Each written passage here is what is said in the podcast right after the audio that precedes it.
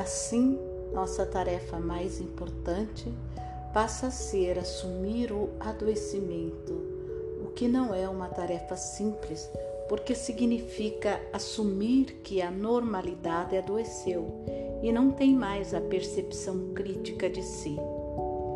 Há muito essa ideia nos é familiar, desde que a expressão normose, cunhada pelo Pierre, pelo Crema e pelo Leloup, entrou em nosso vocabulário.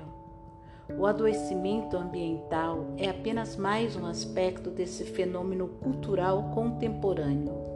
Ele exige repensar a noção de normalidade numa direção diferente da que vemos surgir, por exemplo, nas novas gerações hiperurbanas e viciadas em tecnologia.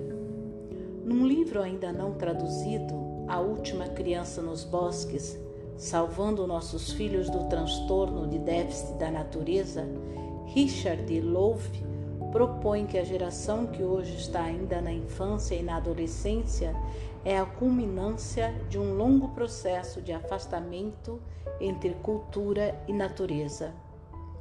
Desse afastamento surgem sintomas que se assemelham ao de uma categoria de psicopatologia, transtorno de déficit da natureza. Pode ser o que estamos sofrendo todos nós. Nas crianças, constata o autor, se expressa como ansiedade, hiperatividade, déficit de atenção e depressão. Mas esse quadro não se restringe às crianças. Se o século XX foi o século da ansiedade, o século XXI, de acordo com o prognóstico da OMS, está se tornando o século da depressão. É como a normose está se configurando. Não é curioso que a era da depressão seja também a era do desequilíbrio dos sistemas que mantém a vida? Nosso modo de ser e fazer está construindo ao mesmo tempo a depressão e a crise ambiental? Seguramente há uma relação entre ambas. Lembro-me da Lídia Rebouças, numa entrevista que deu para a televisão, no espaço cheio de crianças brincando na cachoeira ao lado da casa da cachoeira. As cenas eram lindas e a Lídia dizia: Olha, algo de muito bom acontece quando os quatro elementos, o sol, a terra, a água e o ar puro, estão em harmonia, pois colocam as pessoas em harmonia. De fato, nossa saúde depende da integração dos quatro elementos. Nossa saúde depende da saúde do meio e o que agora constatamos com a crise ambiental é que a saúde do meio depende também da nossa saúde. Porque quando falta saúde em nós e os correlatos psíquicos dos quatro elementos, o pensar, o sentir, a sensação e a intuição estão em desarmonia, o que vai ocorrer é a expressão dessa desarmonia no meio ambiente. Tecnicamente falando, a desarmonia se expressa como atitudes ambientalmente disfuncionais. E nesse aspecto, honro a fala do Roberto Crema hoje de manhã, dizendo que nós nos autorizamos a pensar o impossível. Isso é bárbaro, porque quem daqui esteve presente na Rio Mais 20 viu dois mundos diferentes. Um no qual os diplomatas e negociadores ficaram satisfeitos com o que era possível na reunião do Rio Centro.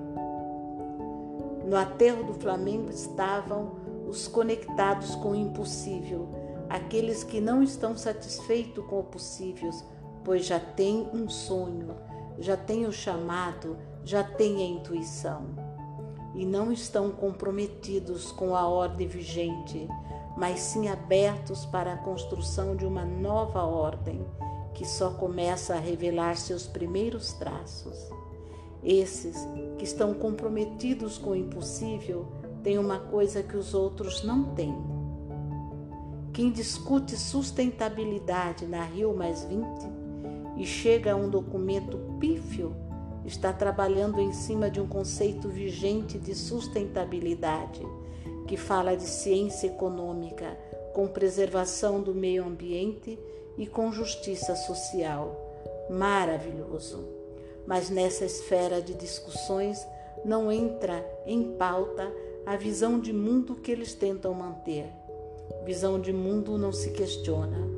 Nos discursos atuais e nos trabalhos atuais a respeito de sustentabilidade, tenta-se corrigir o que desandou com a mesma lógica que fez desandar. E a raiz desse desandar está numa visão de mundo.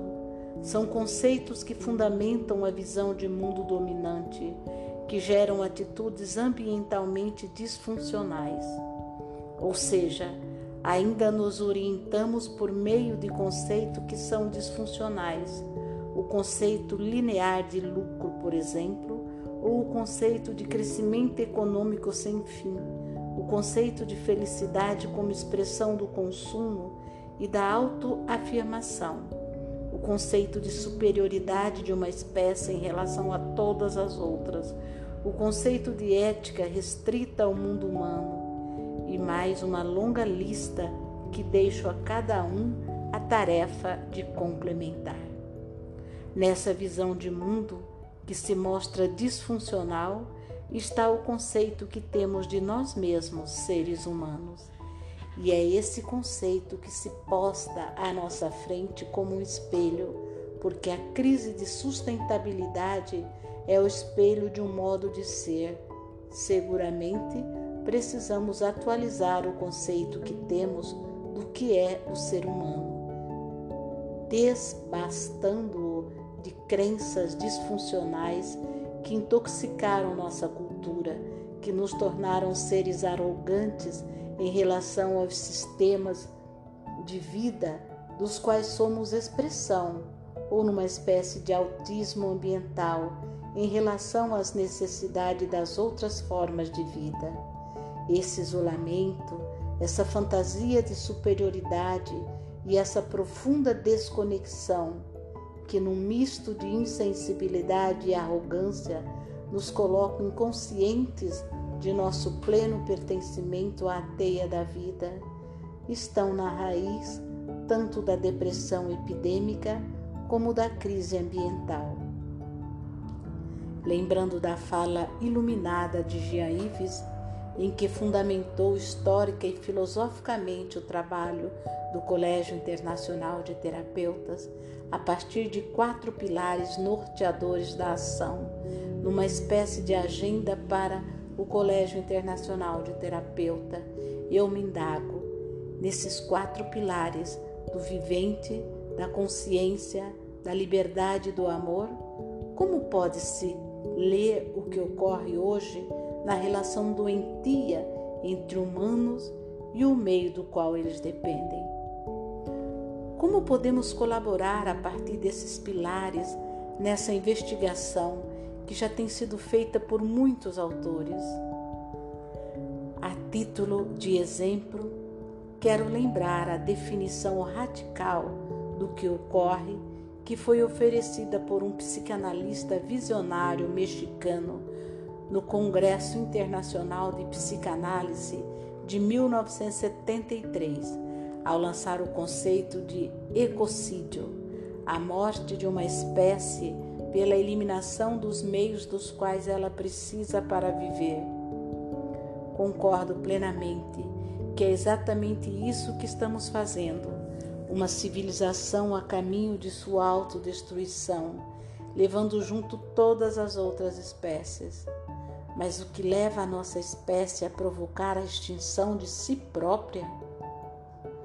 chegamos como mente coletiva a experimentar aquele nível de depressão em que desejamos desistir? Talvez uma depressão encoberta pela excitação dos desejos de consumo? É óbvio que há algo muito profundo acontecendo.